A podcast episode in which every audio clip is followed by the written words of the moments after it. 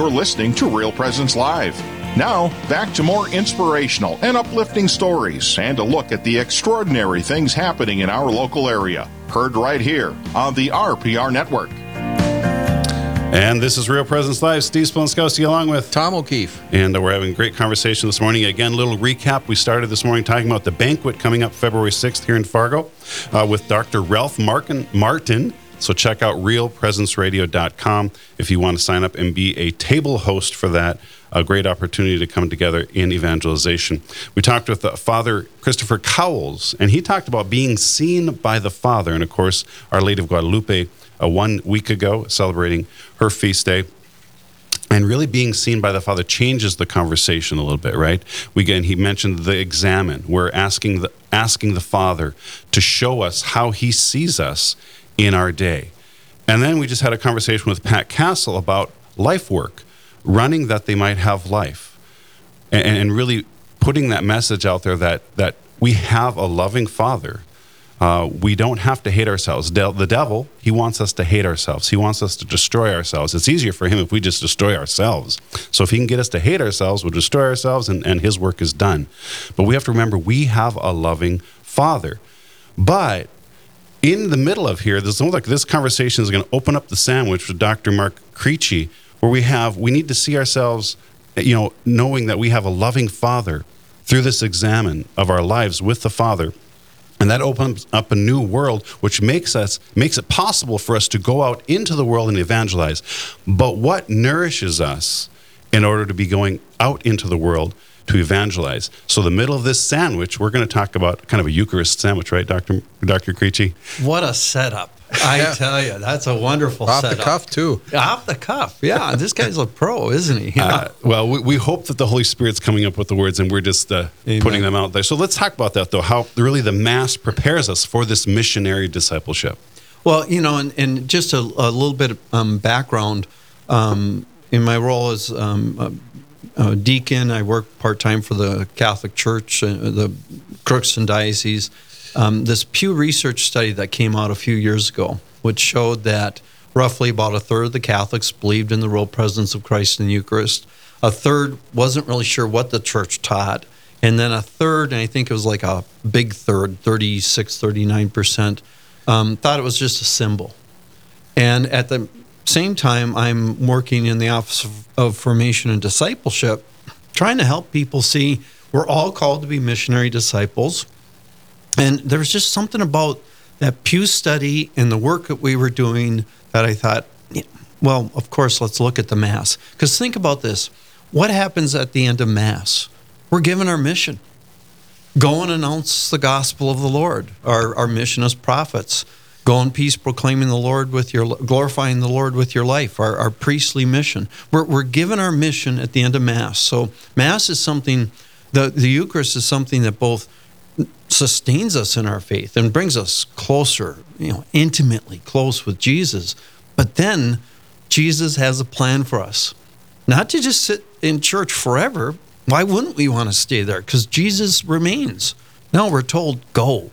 We're told to go. So the Mass um, prepares us to be disciples of Jesus Christ to ultimately be sent on mission, which is what Jesus has done for the church ever since Jesus was walking amongst us.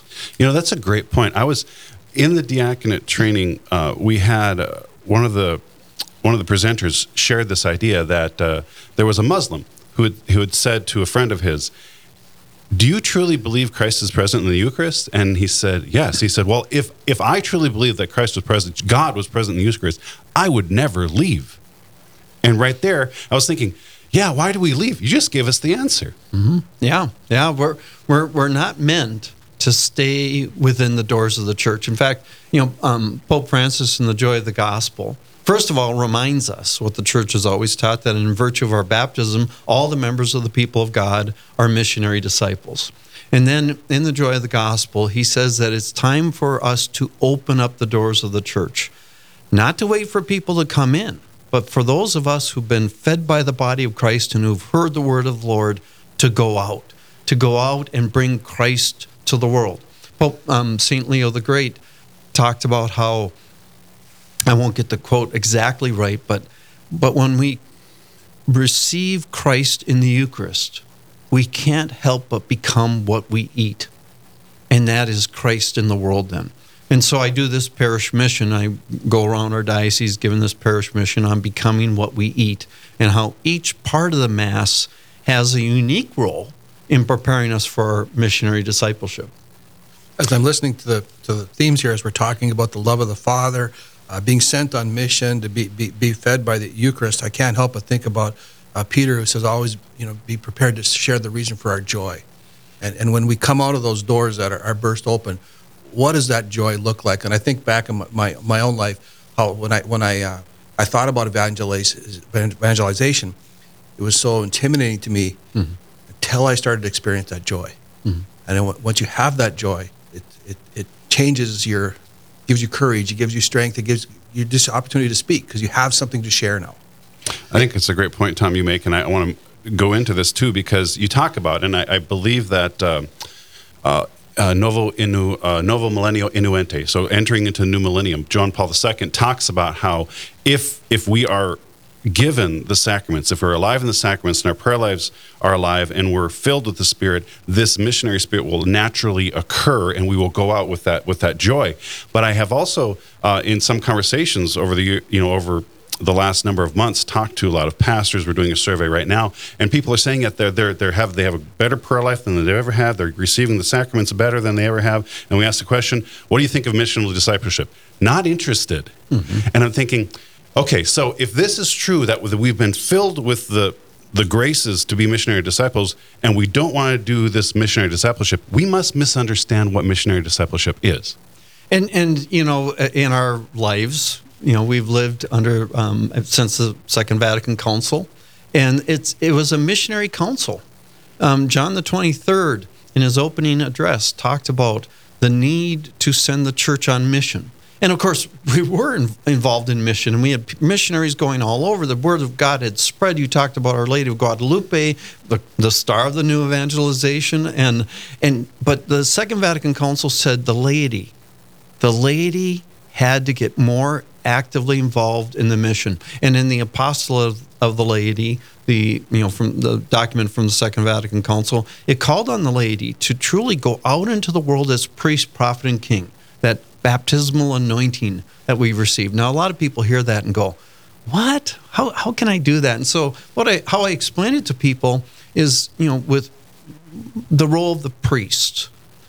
Glorify God with your life. You grow as a disciple of Jesus Christ, and then you glorify the Lord with your life. And and so we should every day be glorifying the Lord in how we live our lives. Prophet, of course, that means speak about Jesus and talk about the church and, and your faith story, your faith stories, um, and, and just be willing to talk and listen to other people talk about their faith stories as well. And then King, our royal mission.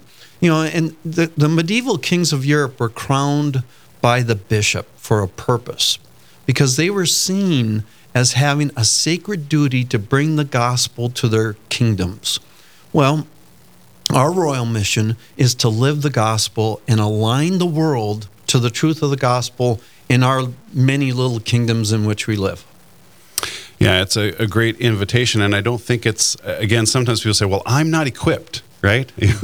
uh, I'm too young, as we hear in Jeremiah, or Moses says, I'm not a good speaker. Have somebody else do this. You know, and the Lord says, no, no, you can do this just by living your life well mm-hmm. in in the sphere of influence that you have. I'll go back to even just you want to talk about uh, like Stephen Covey and the Seven Habits of Highly Effective People. Just live Christ. He doesn't say this. He just says, you know, your sphere of influence, you know, you have that sphere. Well, guess what? You have a sphere. You have a group of people who are paying attention to what you're doing. Whether you're a leader or not, or whether you recognize it or not, you are a leader because there are people in your life who are watching every move you make and making decisions based upon what they see you do. Mm-hmm. And so we have to live Christ in everything that we do because we preach it through our lives. And and it can be done in such little ways in terms of being a person that smiles, being a person that, you know, is patient, being a person who, um, well, I just got cut off in traffic coming over here. Well, not leaning on the horn and saying yeah. all sorts of things, but, you know, just gracefully letting that car in the lane. Um, you know, and then you know, just talking about um, our, our our faith, to say, oh, thank God this happened. Um, to be able to say, oh, yeah, I was at Mass, and Father had that beautiful little homily. He started out with the Grinch, and he talked about Jesus. I mean, all these little ways we can just share our faith. And then the way we treat people, like you were saying, you know, and do we live the corporal and spiritual works of mercy? Do we live the Beatitudes in our interactions with everyone? Just think if every Catholic would do that every day of their lives. Heaven on earth. Yeah, people people are attracted to light. People are attracted to, to virtue. You know, you walk into the break room at work and there's ten people in there. Uh, most likely you're going to want want to be closer to that person that you know has, has that virtue, has that light. So just to have that courage to, to live your life, to not to be afraid to say, I'm a Christian. Not be able to afraid, be afraid to demonstrate that joy just in the daily things of your life. And people are going to flock to you. Mm-hmm. We've been visiting here with Deacon Mark Krejci, Steve Splonskowski here along with Tom O'Keefe, and we're going to step aside for a break, but we're going to continue this conversation about how the Mass prepares us for missionary discipleship. And you're thinking, this missionary discipleship, it's a hard word to say, obviously, because I have trouble saying it right now, but it's also a concept that can be seem foreign to us, but it's actually not. It's actually written on our hearts, almost like a natural law thing, where we're called, once we're filled with the Spirit, He just wants to get out and out to others. And so we're going to continue this conversation on Real Presence Live. Don't go anywhere. We'll be right back.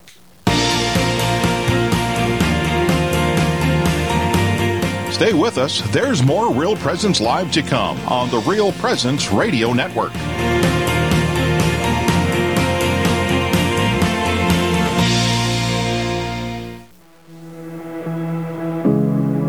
Does someone who takes their own life automatically go to hell?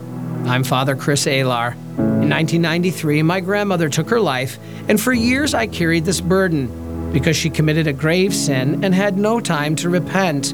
But the Church states that certain mental conditions may reduce the responsibility of one who takes their own life. You are only eternally lost if you die in an unrepentant state of mortal sin, and for a sin to be mortal, three conditions must be present, and one of those conditions is complete free will. I don't believe many people freely want to take their life, so there is hope for their salvation. To learn more, please visit suicide and hope dot com so I can personally pray for anyone you've lost, and to get our book, After Suicide, There's Hope for Them and You, which helps with any kind of suffering or loss, not just suicide. I promise it will help. We all like to shop local, but sometimes there are items you can't easily get nearby. The next time you shop online, think of Real Presence Radio. If you use our special link, Real Presence Radio will get a portion of your purchase price on Amazon, and it won't cost you anything additional. Just go to real presence radio dot com slash smile, and you're all set. You'll be directed to Amazon Smile, where a portion of your purchase price will be donated to Real Presence Radio. It's easy, fast, and doesn't cost you a dime. Find the link at real presence radio dot com slash smile. Did you know you can listen to all your favorite local shows like Awaken and Real Presence Live on any podcast platform such as Spotify, Apple Podcasts, iHeartRadio, Stitcher, and Amazon Music? Just search for Real Presence Radio on your favorite podcast platform. Be sure to subscribe so you don't miss any episodes in the future. And don't forget to give us a good rating so others can discover the shows. Listen to your favorite R P R shows anytime, anywhere by subscribing on any podcast platform. Just search for Real Presence Radio today.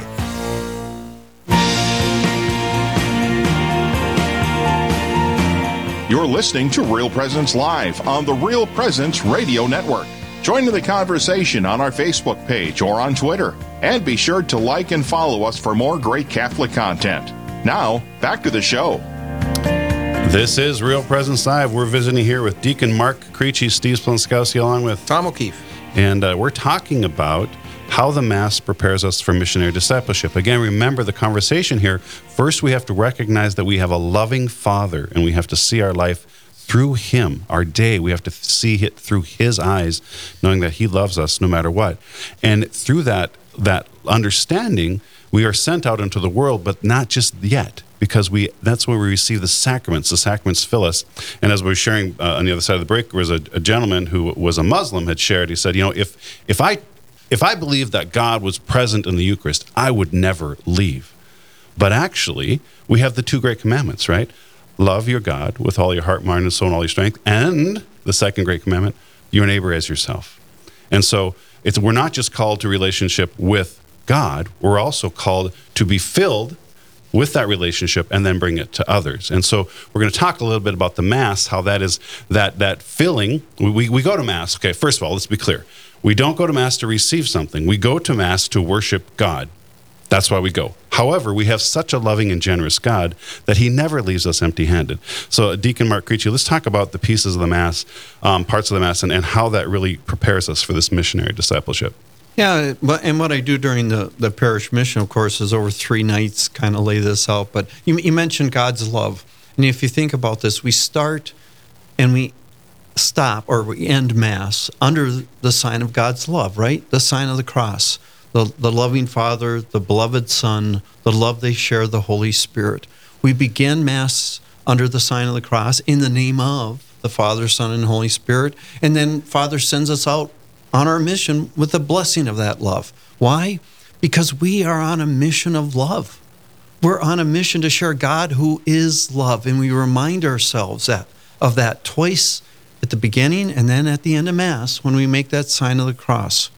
And, and then, of course, we move into the penitential rite.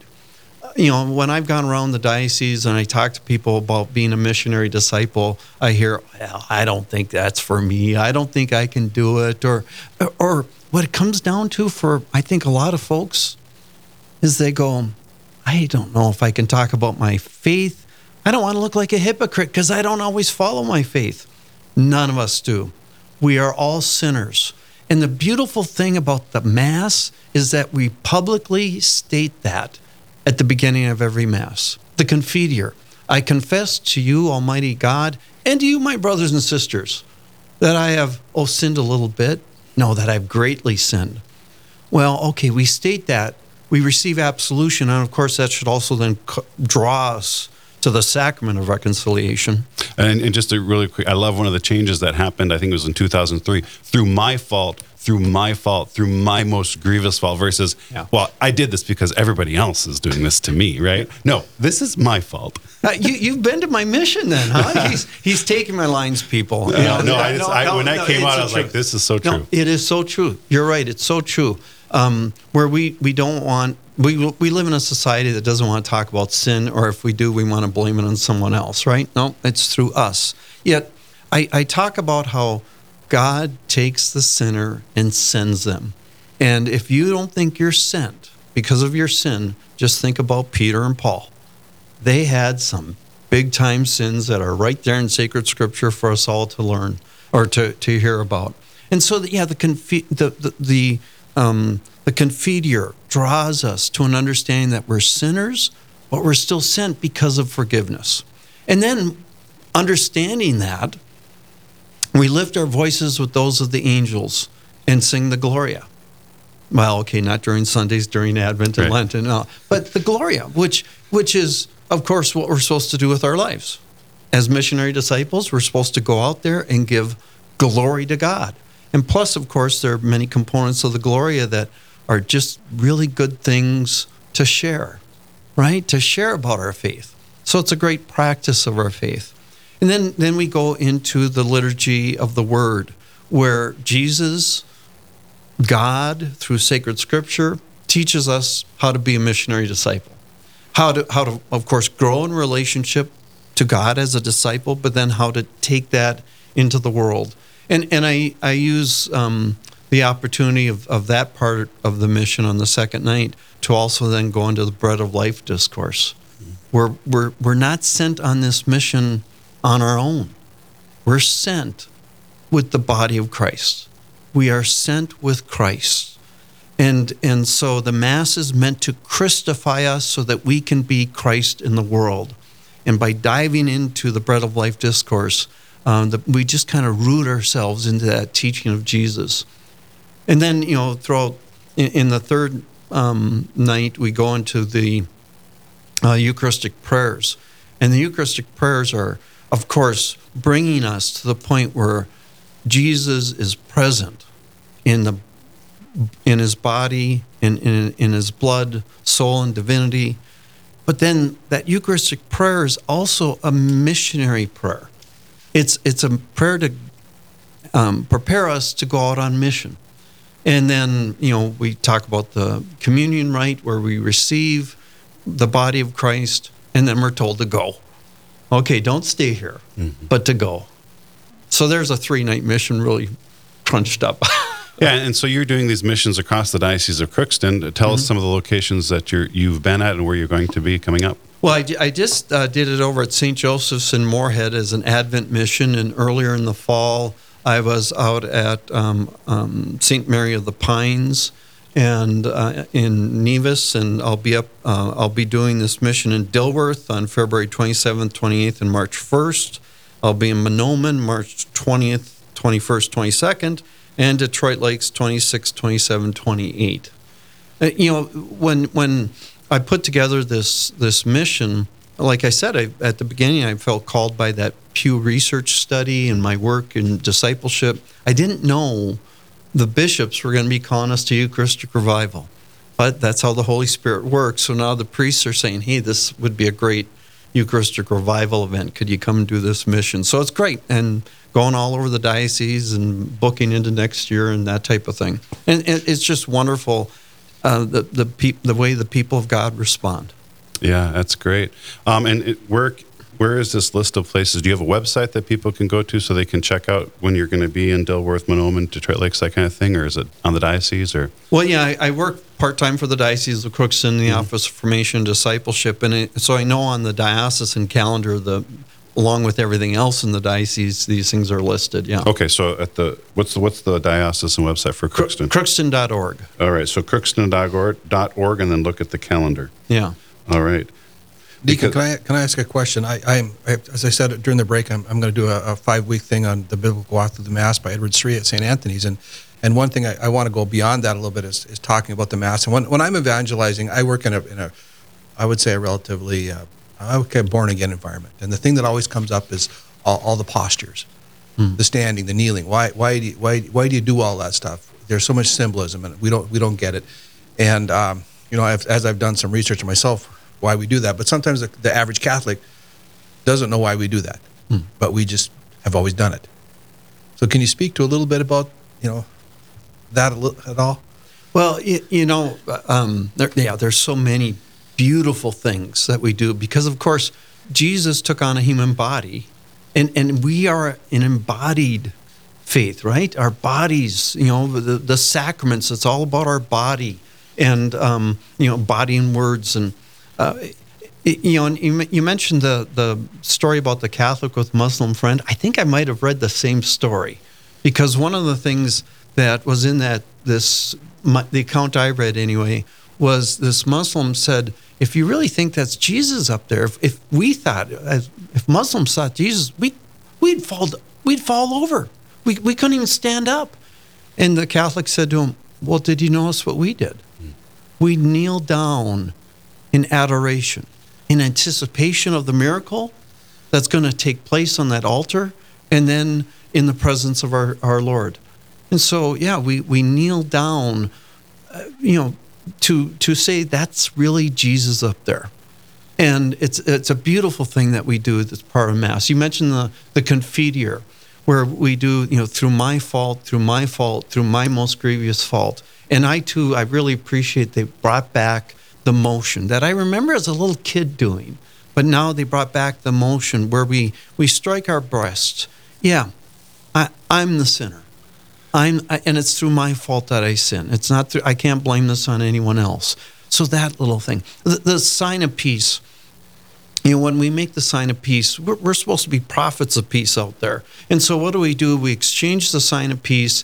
You know, typically, of course, with like our family that are sitting around us and that person that always sits in front of us, that, you know, and this person who sits behind us. But we need to extend our peace to everybody.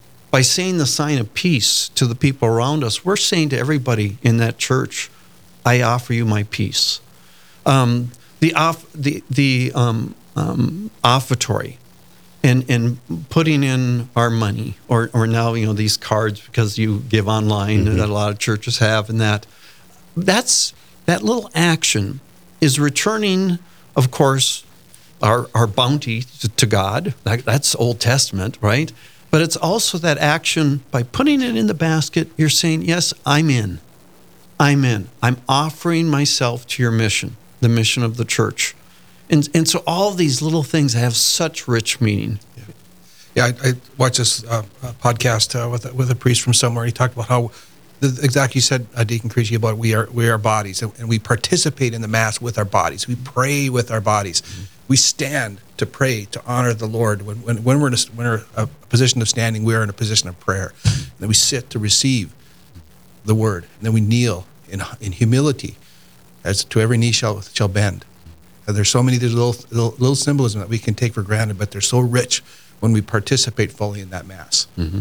Well, some of the conversation that, that's happening right now, and I know uh, D, uh, Bishop Cousins, uh, Monsignor Shea, they're talking about re- returning to that sacramental view of the world, the sacramental view of the world, which goes back to, you know, Pope John Paul the Second's theology of the body, right? Is that we these physical things that we see, they reveal to us something else, and that's why these postures are important, uh, the things that we do. Uh, even sometimes you're like, well, why are we repeating this stuff at Mass? Well, actually, repetition also has that, you know, that this is important.